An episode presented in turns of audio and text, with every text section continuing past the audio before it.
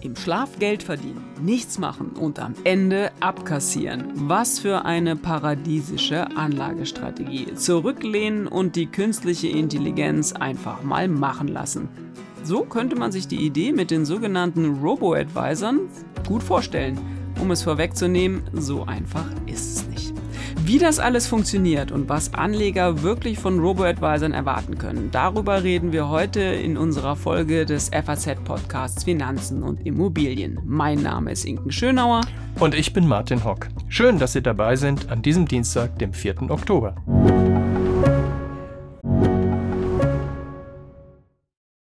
Viele von euch haben bestimmt schon für ihre Zukunft vorgesorgt. Und das ist auch gut so. Aber das heißt ja nicht, dass man nicht auch später noch einen Vorsorgeturbo zünden kann. Schaut euch dazu gerne einmal den Schatzbrief der Allianz genauer an, denn dort könnt ihr eine einmalige Zahlung leisten und euch anschließend eine lebenslange monatliche Zusatzrente sichern. Alle Infos findet ihr auf allianz.de slash dein Leben. Martin, heute haben wir ja die besonders schöne Situation, dass du nicht nur mein Co-Host bist, immer wieder auch eine schöne Erfahrung und ein Fest, aber auch unser Experte. Ressourcen sparen auch bei uns in der FAZ. Tja, dann hoffen wir mal, dass es nicht billig wird, sondern nur preiswert. Ja, genau. Da sind wir ja schon wieder direkt beim Thema. Ja, im Ernst, wir wollen heute mal ähm, über Robo-Advisor sprechen. Und da hast du dich in den vergangenen Wochen sehr intensiv mit beschäftigt. Da kommt demnächst auch ein ziemlich großer Artikel, den man abwarten sollte, auch in der Zeitung und auf den man warten könnte. Lass uns mal so ein bisschen dieses Thema abstecken, denn die waren ja wirklich eine Zeit lang sehr, sehr im Gespräch. Manchmal waren sie auch so das, das Allheilmittel. Lass uns da mal vorne anfangen bei diesem Thema. Seit wann gibt's die eigentlich? Ja, das ist wie immer. Also man kann das nicht so genau festnageln, aber man könnte so sagen, äh, erste Hälfte der 2010er Jahre eigentlich. Also in den USA war Wenger da vorne weg und in, in, in Deutschland so Ende 2014 entstand Scalable. Das ist der, der größte oder gilt als der größte Robo-Advisor in Europa. Und dann würde man so sagen, waren so die Anfänge 2015. Ja, das ist so, da kann man das so verorten. Oh, das ist aber doch echt länger, als ich gedacht hätte, weil du gerade gesagt hast, 2010, das sind ja, äh, ja fast zwölf Jahre oder über zehn Mal auf alle Fälle. Ähm, überraschend eigentlich, ne? Hat man gar nicht so gedacht. Also ich finde, es ist echt so ein Phänomen der letzten paar Jahre, hätte ich da eigentlich gedacht. Interessant. Ja, weißt du noch, wie die aus, wie die aufkamen? Also warum die überhaupt so einen so so Aufschwung dann hatten? Naja, das, ich, ich denke, das hängt, da hängt also mit dem Boom der, der, der künstlichen Intelligenz zusammen, dass also künstliche Intelligenz einfach auch ein Thema wurde. Das ist das eine. Das andere sind so verschiedene technologische Durchbrüche. Also ich sag mal, das ist ja auch die Zeit, wo zum Beispiel Bitcoin und Kryptowährungen aufkamen und auch die ganzen Fintechs und so weiter. Und insofern sind die Robo-Advisor sind eigentlich eine Spielart dieses Fintech-Booms. Und der stammt ja also aus der ersten Hälfte der 2010er Jahre, kann man sagen. Ja, man darf sich da also nicht so, so festnageln, ob das nur 2010, 2009 oder 2011 oder 12 ist. Wie, so eine, wie so, eine, Art logische Konsequenz dann so ein bisschen, so hört sich das ja an. Ne? Also wenn du sagst, irgendwie KI war so am Aufkommen, Bitcoin, alles was mit Digitalisierung so zu tun hat, man kann das ja auch so am eigenen Verhalten, wahrscheinlich so was iPhones und so angeht, äh, sagen, ne? Also wo so Internet on the go, vielleicht to go, also so ein bisschen so, ne? Also ist so diese Zeit, ne? Ich überlege gerade, iPhone. Ja, so da hat Zeit, sich, ne? ja, da hat sich so die, die, die Struktur der Internetnutzung gewandelt. Das Internet wurde, also muss ja immer so sehen, von dem stationären Internet, was man auf einem Desktop-Rechner benutzt, das ist ja im Prinzip, ich gehe jetzt ins Internet, ja, dann schaltet man einen Knopf ein und dann fährt der Rechner erstmal eine halbe Stunde lang hoch, zumindest gefühlt. Und bis man dann im Internet ist, dann hat man das Boris Becker-Syndrom, bin ich schon drin. Ja, und das war halt mit dem iPhone und so weiter, wurde das alles zugänglicher, alltäglicher. Wir sehen das ja auch bei, bei Faznet, wie sehr sich einfach die Wand, die, die, die Seitenzugriffe oder die Zugriffsart von diesen stationären Rechnern hin zu den mobilen, wie schnell, wie rasch und wie umfangreich sich das gewandelt hat.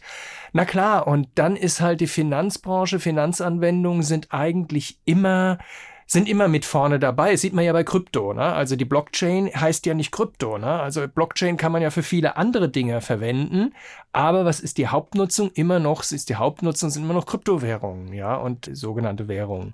Und ähm, ja, das sind halt immer relativ einfach, liegt auch einfach daran, weil viel Mathematik drin steckt und Mathematik und Informatik sind ja irgendwie ach, Geschwister, in welchem Verwandtschaftsgrad auch immer, ob nun Stiefgeschwister oder wie auch immer man das nennen will. Aber mhm. sie sind, liegen nah beieinander. Mhm, guter Punkt. Ich hatte ja am Anfang gesagt, also die Idealvorstellung ist, am besten die ganze Kohle hin zu den Robo-Advisern, einfach mal machen lassen. Frage, ist das eine Anlagestrategie? Das ist eine Anlagestrategie. Ob das eine gute Anlagestrategie ist, ist ja dann die zweite Frage. Es kann aber auch eine gute Anlagestrategie sein. Auf alle Fälle ist es möglich, ne? Das kann man mal sagen. Also möglich. du kannst dein gesamtes Vermögen theoretisch auf alle Fälle von Robo-Advisern verwalten lassen. Also insofern ist es eine Strategie. Dann lass uns doch mal gucken, was wären denn, sind denn die Vorteile dabei? Also wenn ich das jetzt so machen wollen würde, ist ja dann können wir später nochmal diskutieren, kann man das vielleicht auch splitten? Ist es schlau, da alle sein, sein gesamtes Geld hinzugeben? Aber was, was sind so die Vorteile, würdest du sagen, von Robo-Advisern? Also der Vorteil ist mal ganz grundsätzlich der, ein Robo-Advisor ist ja im Prinzip ja nichts wie ein künstlicher Vermögensverwalter wenn man es mal so sagen will. Nun ist ein menschlicher Vermögensverwalter ausgesprochen teuer. Und bei einem künstlichen Vermögensverwalter, den gibt's halt einfach für kleineres Geld. Das heißt, wenn ich halt, sagen wir mal, nur, nur 20.000 oder 10.000 Euro habe oder auch nur 5.000, kann ich mir schon Robo-Advisor nehmen. Beim Vermögensverwalter komme ich noch nicht mal der, der, der Gegensprechanlage vorbei. ja, also äh, das ist natürlich mal ganz grundsätzlich ein Vorteil.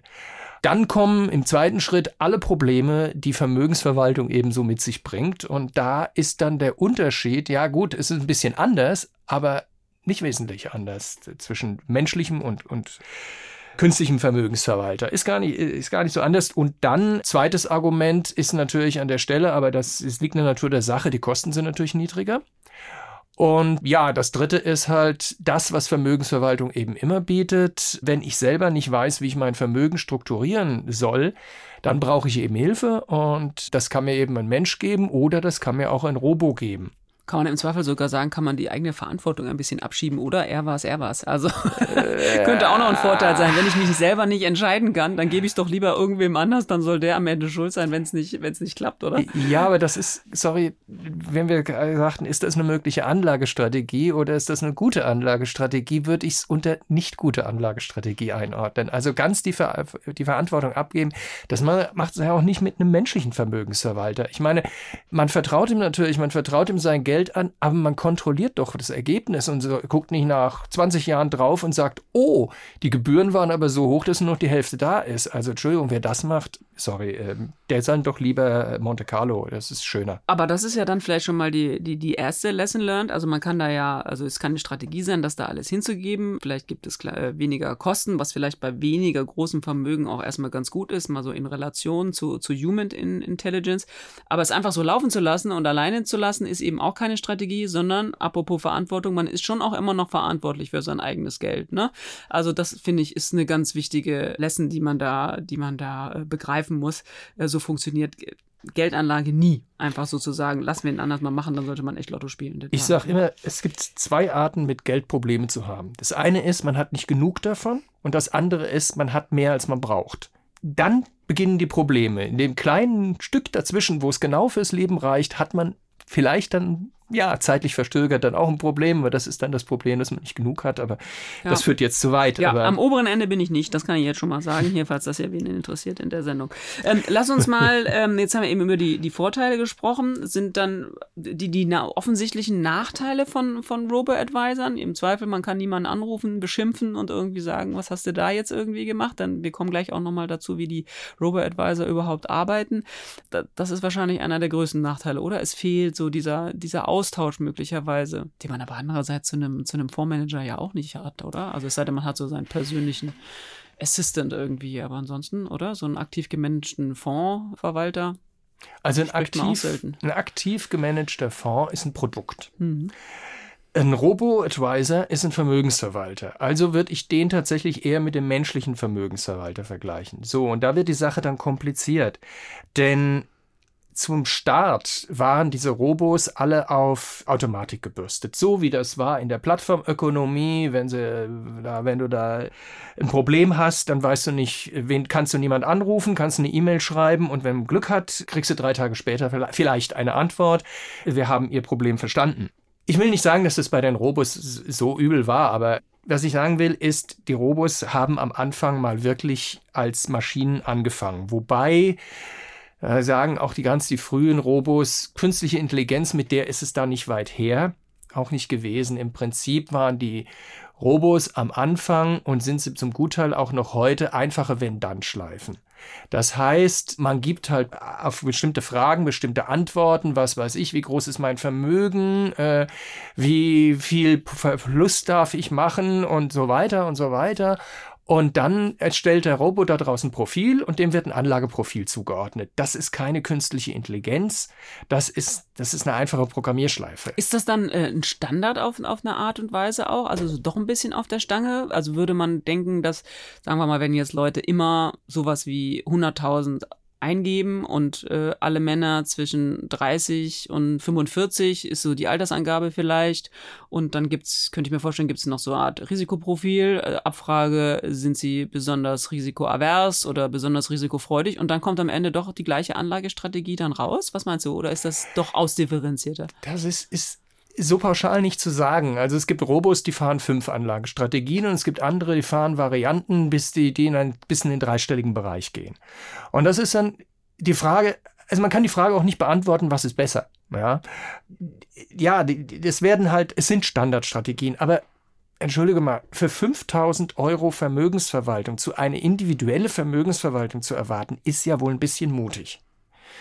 Und zwar Robo hin, Robo her. Ähm, beim Menschen sowieso nicht, aber auch für ein Robo wird das zu teuer, zu aufwendig, wenn ich dann den so gestalten muss, dass er also für jeden, für jedem Profil dann eine bestimmte individuelle Zuordnung macht. Kann ich machen, aber die Frage, bringt's das? Ja, dann habe ich also eine, eine Zuordnung, sage ich jetzt mal, 59 Prozent Aktien und 41 Prozent Anleihen und 60 Prozent Aktien und 40 Prozent Anleihen das macht im Endeffekt gar nichts. Hm. Apropos, das ist ein äh, interessanter Punkt, wo du jetzt auch so ein bisschen diese Verteilung gerade ähm, ansprichst. Also nehmen wir mal an, da, da, werden ja so Abfragen getroffen dann, ne? oder sind sie weiblich, männlich, wie risikoavers sind sie und wie alt sind sie? Ja, das ist immer dabei. Das ist natürlich auch der, dem KYC-Prozess, also Know Your Customer-Prozess geschuldet, dass diese Robos natürlich wissen müssen, mit wem sie es zu tun haben. Und da muss natürlich das übliche Name, Adresse und so weiter. Und äh, ja, und mhm. insofern, klar, persönliche Daten müssen sein. Das mhm. sieht allein schon die Regulierung vor. Mhm. Okay, das habe ich also dann erfolgreich absolviert. Und dann spuckt er mir was aus. Und spuckt er dann das aus, was du gerade gesagt hast? Also bitte investiere 51 Prozent in, in Anleihen, 36 Prozent in, äh, in Aktien und irgendwie 5 Prozent in, in Krypto? Oder was spuckt er mir dann am Ende aus? Und sagt er mir dann auch, welche Aktien ich kaufen soll? Oder wie, wie granular wird das eigentlich? Oder also, ist das auch von Advisor zu Man Advisor selber macht gar nichts. Ah. Man selber macht gar nichts. Man kriegt ein Profil vorgeschlagen, das halt dem eigenen Risikoprofil zugeordnet ist. Und die Firma, die hinter dem Robo steht, legt das dann entsprechend an. Also die Robos, vielleicht gibt es den einen oder anderen, die sind nicht in Handelssysteme integriert. Das wäre ja viel zu teuer und zu aufwendig und das kostet ja auf Seiten der Handelsplätze nochmal ein Heidengeld. Und das können sich die Robos in der Größe gar nicht leisten. Also da müssten die Billionen verwalten und nicht nur ein paar, ein paar hundert Millionen. Deswegen, also dass das alles 100% Automatik ist, nee, den, den Zahn muss man da ziehen. Das ist nicht so. Also, aber der Robo erstellt halt dieses Profil, schlägt das vor, dann kann man natürlich noch Ja und Nein sagen oder sagen, nee, es gefällt mir nicht und ähm, kann danach dann rummachen und der legt dann entsprechend an. Aber, und dann kommt schon das große Aber, das kommt es dann halt von Robo zu Robo unterschiedlich, worin die genau anlegen. Also, standardmäßig kann man sagen, verwenden sie alle ETF, also börsengehandelte Indexfonds, in der Regel auf Aktien und Anleihen. Das ist so die Grundgemeinsamkeit. Und jetzt kommt das Aber. In Deutschland so rund 10 Prozent, das sind eigentlich drei äh, der Robos, äh, investieren in Einzeltitel. Ja. Und ähm, andere Robos mischen auch je nach Strategie mal Krypto bei, dann gibt's Nachhaltigkeitsstrategien, dann können auch Rohstoffe drin sein, je nachdem, je nach Risikoprofil, also mit einem zurückhaltenden Risikoprofil gibt's kein Krypto und keine, keine Rohstoffe, dann hat man vielleicht 70 Prozent Anleihen und 30 Prozent Aktien oder sowas. Das ist dann so die, die Standardmixtur. Aber in die Einzeltitel, äh, da habe ich keinen Einfluss drauf. Also wenn mir Nein. jetzt theoretisch BP oder Shell oder so nicht äh, gefällt, weil ich irgendwie finde, das passt nicht in meine persönliche Nachhaltigkeitsstrategie, die Pech gehabt, wenn, wenn die das so vorschlagen. Das ist wie mit dem menschlichen Vermögensverwalter, wobei der Unterschied ist, bei dem menschlichen Vermögensverwalter, der jetzt sagen wir mal 500.000 Euro von mir verwaltet, den kann ich anrufen, meinen Ansprechpartner und sagen, ich möchte diese oder jene Aktie nicht in meinem Depot haben, weil ich kann den CEO nicht leiden. Und dann sagt mir der äh, Vermögensverwalter im Zweifel, wir halten das für einen Fehler aus dem und dem Grund und dann redet man drüber einander, aber letztlich kann man das entscheiden. Das ist beim Robo natürlich nicht so. Nein. Was passiert denn bei aktuellen Marktentwicklungen eigentlich? Jetzt nehmen wir mal an, ich habe meine Strategie festgelegt, ich bin einigermaßen happy mit dem, was der mir ausgewählt hat und jetzt crashen die Märkte. Kann ich da raus und rein, wie es mir passt? Oder? Man kann im Grunde raus und rein, aber das ist ja nicht der Sinn der Sache. In der Robotweise ist eine Vermögensverwaltung. Eine Vermögensverwaltung ist von ihrer Natur aus langfristig angelegt. Also ich kann ja nicht erwarten, ich gebe jetzt den Robo äh, mein Geld und in einem Jahr sind es 10 Prozent mehr. Nee, das ist ja, so funktioniert das nicht. Das funktioniert auch mit keinem menschlichen Vermögensverwalter und zwar brutto, nicht wie netto sondern äh, das geht ja nur über, der Erfolg zeigt sich nur über Jahre. Also wenn man so ein bisschen die Erfolgsbilanzen, ähm, beispielsweise, ich gucke ja gerne auf den Echtgeldtest von Brokervergleich.de, Echtgeldtest deswegen, weil diese Depots existieren wirklich und die Ergebnisse dieser Depots sind die wirklichen Ergebnisse dieser Depots.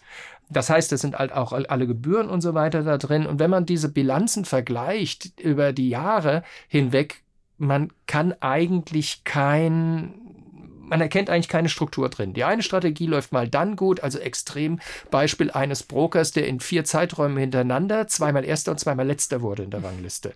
Ja, diese, es ist auch so, das ist ja auch mit jedem Fondsmanager und jedem Vermögensverwalter so. Der hat seine Strategie, an die glaubt er, die wird natürlich angepasst, aber so die grundsätzliche Strategie bleibt immer gleich. Und dass eine Strategie nicht in jeder Marktphase gleich funktioniert, liegt in der Natur der Sache. Die Frage ist ja eigentlich, was kommt für meinen langfristigen Anlagezeitraum da rein. Also ich halte es auch für vermessen, wirklich äh, ein Robo auf ein Jahr zu beschäftigen. Ich halte schon drei oder vier Jahre für relativ kurz. Mhm. Ähm, also eine langfristige Anlagestrategie und wenn ich Vermögen strukturiere, ist es immer langfristig. Da sollte ich dann, dann doch eher in längeren Zeiträumen, also die über fünf Jahre hinaus, würde ich schon empfehlen. Ist natürlich schwierig, weil dann läuft der Robo mal zwei Jahre nicht gut und dann steckt man halt nicht drin. Das ist genauso auch wie mit jedem Investmentfonds. Der läuft mal zwei Jahre schlecht und dann kommen die drei besten Jahre und man macht den typischen Kleinanlegerfehler und geht auf dem Tief raus und steigt auf dem Hoch wieder ein. Und das sind halt Dinge, die einem bei einer langfristigen Geldanlage, sei das über Robo, über menschlichen Vermögensverwalter oder wenn man es selbst macht, sich dann halt über einen langen Zeitraum nivellieren und man ist dann bei dem allgemeinen Wachstum der Märkte dabei. Und dann überlebt man natürlich auch so Phasen wie in diesem Jahr viel besser, wenn man rein und raus geht, hin und her macht die Taschen leer, heißt es. Und das gilt also wie gesagt, da ist es auch unerheblich. Bei, auch bei künstlicher Intelligenz. Du hast vorhin schon gesagt, es gibt verschiedene Strategien, die man haben kann. Klar, so wie es das bei den ETF-Angeboten oder den aktiv gemanagten Fondsangeboten eben auch gibt.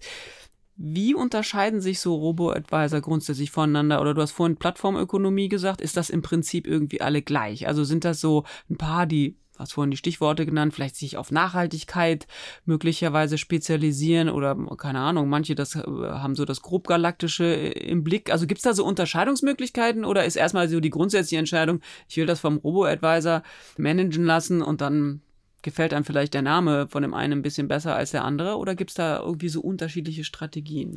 Also die, die äh, studentische Unternehmensberatung Green Finance mit, mit dem Robotweiser ähm, Evergreen äh, mal versucht, diesen Markt mal ein bisschen aufzuteilen. Also ich sag mal so, es ist wie mit jeder Kategorisierung.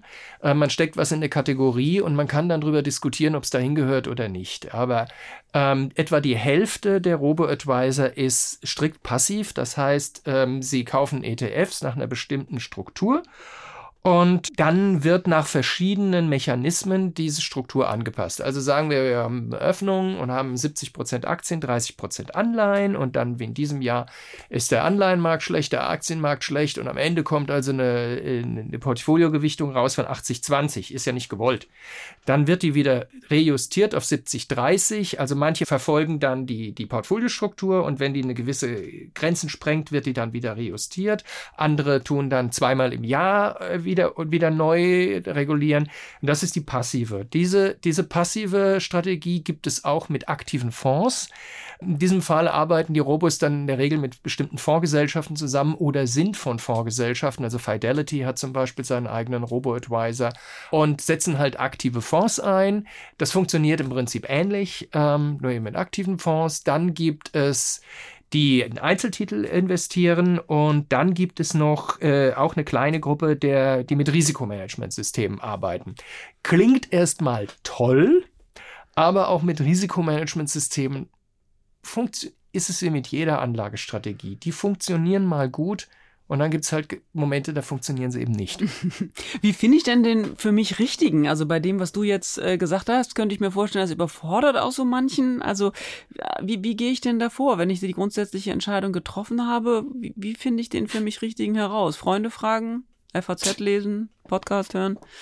Das ist eine Frage, die ich eigentlich nicht beantworten kann. Also ich muss ganz ehrlich sagen, wenn ich mir selber einen aussuchen sollte, ich hätte ein paar Indizien, wer es vielleicht nicht wird, mhm. ja. Ist vielleicht auch ein bisschen das Handling, muss man sich vielleicht auch angucken, oder? Also so wie, wie, wie ist so der Auftritt von denen? Vielleicht gibt es sowas wie Performance-Daten? Also ja, die, sind, die sind eigentlich alle ähnlich strukturiert, die sind alle relativ benutzerfreundlich. Ich meine, die wollen ja auch eine, an eine Klientel, die Klientel, an die sich das richtet, die ist ja nicht so finanzmarktaffin, sonst bräuchte sie keinen Robotweiser.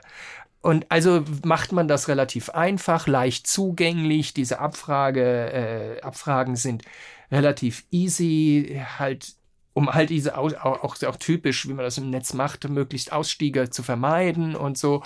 Und das funktioniert ganz gut und das ist alles ganz gut gemacht und das unterscheidet sich für meine Begriffe nicht wesentlich von dem einen zum anderen Robo. Es sieht das ist dann nur noch Haptik und, und, und ob das jemand gefällt oder nicht. Kann man vielleicht an der Stelle auch mal sagen, äh, redet mehr über Geld, ne? Also und über, über die Finanzerfahrungen im Freundeskreis vielleicht auch mal rumfragen, wer macht was und sich darüber vielleicht auch ein bisschen so ein, so ein Meinungsbild äh, machen. Das ja. haben wir ja hier auch äh, schon häufiger betont, es wird zu wenig über Geld gesprochen und wenn man sich da ein bisschen mehr austauscht, dann ist es auch einfach ein Trial and Error und irgendwie gucken, was passt vielleicht dann auch zu einem, ohne eine, eine ganz klare Empfehlung ähm, zu geben. Ja, ja, es ist, wenn man so die Performance-Daten anguckt, dann muss man sagen, also da gibt es ein paar, die sind also bisschen besser gelaufen, eher mal ein bisschen besser gelaufen. Kommt ja auch aufs Marktumfeld an, darf man auch nicht vergessen. Ne? Sonst, richtig. Ver sonst verwechselt man so ein bisschen oder bringt so Äpfel und Birnen in einen Korb. Ne? Genau. Ne? Natürlich auch ein bisschen gemein vielleicht äh, und, jetzt gerade. Ein paar, die performen unterdurchschnittlich. Äh,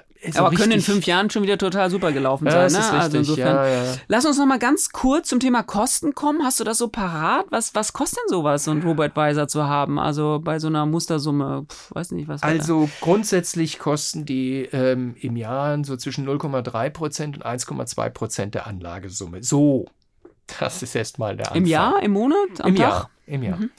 Das ist, dann kommen aber noch Produkt- und ETF-Kosten dazu.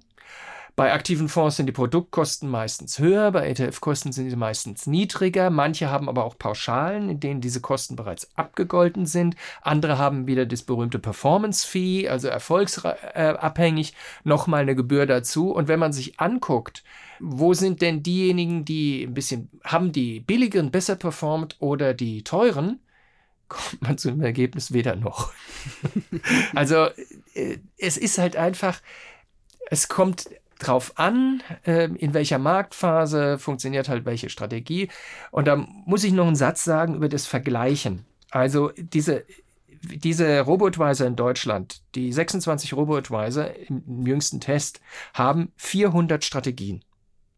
So, wie vergleiche ich 400 Strategien? Gar nicht. Ich kann eine 70-30-Strategie, 70 Aktien, 30 Anleihen nicht mit 30 Anleihen, 70 Aktien vergleichen. Geht nicht. Also muss ich irgendwas wählen. Also wählt man zum Beispiel 50-50, wie das Brokervergleich.de tut. Und ja, nur hat jeder Robo auch eine 50-50-Strategie? Nee, hat nicht. Also muss man die nehmen, hm, die am nächsten dran geht. Das verzerrt natürlich die Ergebnisse, aber es ist einfach nicht möglich, diese ganzen Strategien und Strukturen alle wirklich eins zu eins zu vergleichen. Und da muss man sich dann halt überlegen. Also auch an der Stelle glaube ich mehr an Aktien, glaube ich mehr an Anleihen, glaube ich, dass Anleihen eine gute Absicherung sind. Das ist ja auch, sieht man in diesem Jahr, ist ja auch nicht so der Fall. Ähm, und das heißt, man hat also schon im Vorfeld, und das hat man auch bei einem menschlichen Vermögensverwalter, die Aufgabe, sich etwas selbst zu überlegen. Und das heißt, ganz, um mal ganz auf den Anfang zurückzukommen, nein, man ist aus der Verantwortung keinesfalls draußen. Sondern aus dem operativen Geschäft letztlich, an der Umsetzung der Strategie. Aber die Strategiewahl, die nimmt einem keiner ab.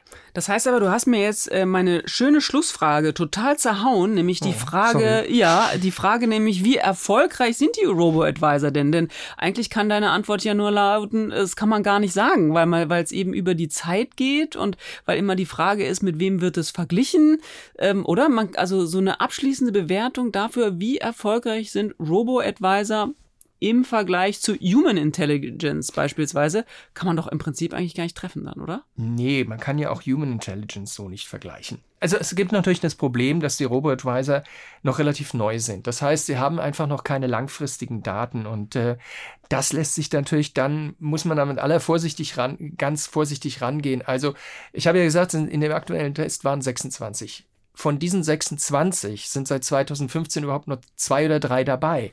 Dann kommen so Sachen wie Scalable Capital, der größte. Die haben im Zug der Corona-Krise ihre Strategie komplett umgestellt. Also ähm, sie haben sich neu, komplett neu aufgestellt. Die alte Strategie ist nur, die frühe Hauptstrategie war es nur noch eine von vielen. Und da hat sich so viel geändert, dass man einfach das früher nicht mehr mit dem heute vergleichen kann. Und das gilt nicht nur für Scalable, das gilt auf vielen Ebenen. Manche Robo-Advisor sind auch verschwunden zwischendrin, die gibt's nicht mehr und dann tauchen Fusioniert, wieder neue. Ne? Oder fusioniert. Einem Dach von wem genau. einer anderer Bank oder so wieder aufgetaucht. Und der neue, also die jüngst neu dabei ist Smarvesto von den Sparkassen, ist jetzt also mal gerade seit diesem Jahr überhaupt erst dabei. Also wenn man dann so vorsichtig, alle vorsichtig guckt, dann tun sich die Ergebnisse der Robo-Advisor, also sag mal so, es gibt so eine gewisse Tendenz dazu, ähm, über einen längeren Zeitraum aneinander angleichen. Und dann würde ich sagen, bei der 50-50-Strategie liegen wir da etwa bei zwei bis drei Prozent äh, netto pro Jahr. Aber wie gesagt, das ist, das klingt vielleicht nach nicht viel, aber es ist eine 50-50-Strategie. Und eine 50-50-Strategie bringt ohnehin keine 7%. Das stimmt. Das Schon ist ja auch sonst so. Genau, da fragen wir uns bei 7% ja immer, oh, wo ist das große Risiko, ne? Also wenn das irgendwie äh, versprochen wird, dann ist das ja schon kaum, äh, kaum zu machen.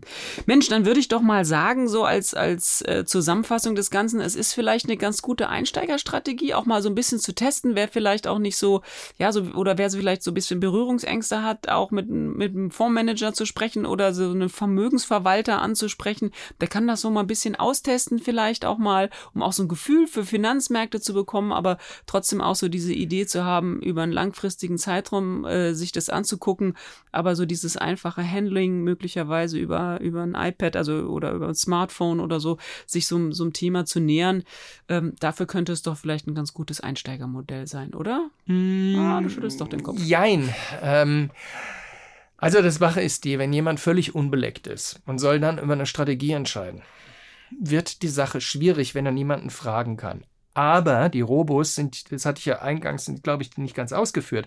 Die Robos haben ja mal mit der Vollautomatisierung praktisch angefangen und haben zunehmend auch Beratung reingenommen. Also da gibt es schon bei vielen, gibt es schon jemand, den man anrufen kann, wenn man sich nicht sicher ist und mit dem sprechen und, und fragen und ist, passt das denn und so weiter. Also das ist dann zum Beispiel hilfreich und das würde ich dann auch, wenn ich so gar keine Ahnung habe oder so neu bin, auch durchaus in Anspruch nehmen. Es tut ja nicht weh.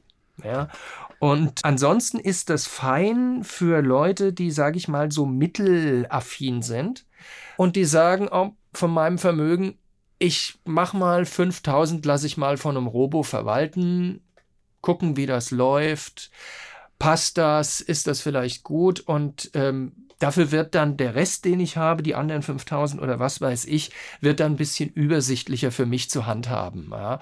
Also da ist das eigentlich toll. Ähm, dann ist ja wieder, wieder auch da die, die Lesson learned, auch bei Robo-Advisor, nicht alle Eier in einen Korb. Und bei einer der nächsten Folgen klären wir mal, äh, was eigentlich mittelaffin ist. Aber das, das, das sparen wir uns für eine der nächsten Folgen auf. Martin, danke. Gerne, nicht für.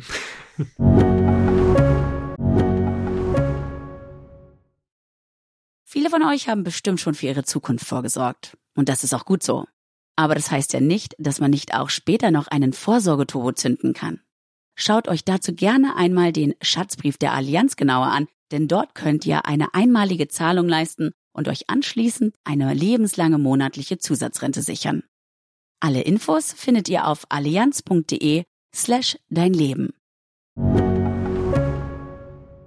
Und dann sind wir schon wieder bei unserem Ding der Woche.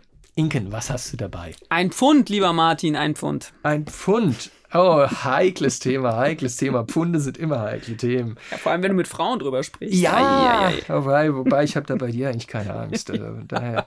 Ja, es kommt drauf an. Ja, egal, also ich denke, was ich jetzt noch sage, da verstricke ich mir ja, noch weiter. Denke ich auch. Dann will ich doch mal aufklären. Ich spreche also keineswegs von der Gewichtseinheit Pfund, sondern tatsächlich äh, von der Währung und äh, die hat in den vergangenen Tagen echt sehr gelitten. Das fand ich äh, sehr, sehr bemerkenswert.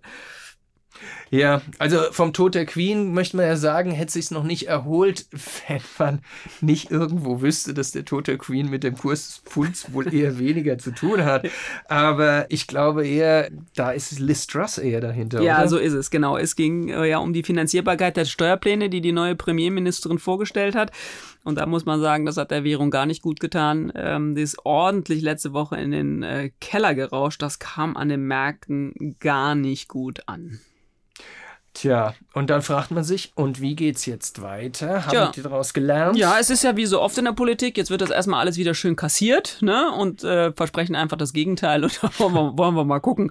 Aber so, ähm, immerhin hat sich das Pfund jetzt wieder einigermaßen erholt. Aber ich finde es schon immer äh, spektakulär, wie schnell sowas geht, ne? Also ich meine, da, da äh, bespricht die Politik sowas und dann schließt sich ein Politiker dazu oder ein Kabinett ja, eine Regierung und äh, die Finanzmärkte so sensibel darauf zu sagen, nee, das geht irgendwie gar nicht. Und dann wird eben einfach einfach direkt auch mal umgesteuert, weil man genau weiß, das kann man sich nicht leisten. Das finde ich schon, finde ich schon echt bemerkenswert. Und wir sind ja jetzt echt nicht in irgendwelchen merkwürdigen Währungsräumen unterwegs, sondern in einem durchaus ernstzunehmenden. Also das ist schon, ist schon spannend, wie Finanzmärkte funktionieren. Wäre fast noch ein neues Podcast-Thema, die Politik und die Finanzmärkte und so. Als ich als alter Wirtschaftspolitiker, für mich sowieso. Gutes Thema, nehmen wir direkt auf die Liste. Und das war's auch schon wieder mit unserer dieswöchigen Folge des FAZ-Podcasts Finanzen und Immobilien. Wenn Sie Fragen haben, Themenwünsche oder andere Anregungen, schicken Sie uns eine E-Mail an podcast.faz.de oder schreiben Sie uns auf unseren Social-Media-Kanälen. Wir freuen uns, wenn Sie uns abonnieren und wenn Sie uns weiterempfehlen. Zu finden sind wir überall dort, wo es Podcasts gibt. Und schauen Sie gerne auch immer mal wieder in unsere LinkedIn-Gruppe. Da gibt's immer wieder interessante Posts. Tschüss, bis nächste Woche. Alles Gute und machen Sie was aus Ihrem Geld.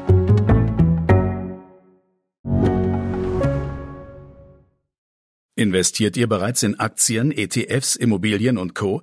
Super. Dann könnt ihr jetzt euer Portfolio noch weiter diversifizieren. Mit der Private Finance Police der Allianz. Hier zahlt ihr einmalig einen Betrag ab 10.000 Euro ein und habt damit die Chance, in alternative Anlageklassen zu investieren, zu denen Privatinvestoren normalerweise keinen Zugang haben.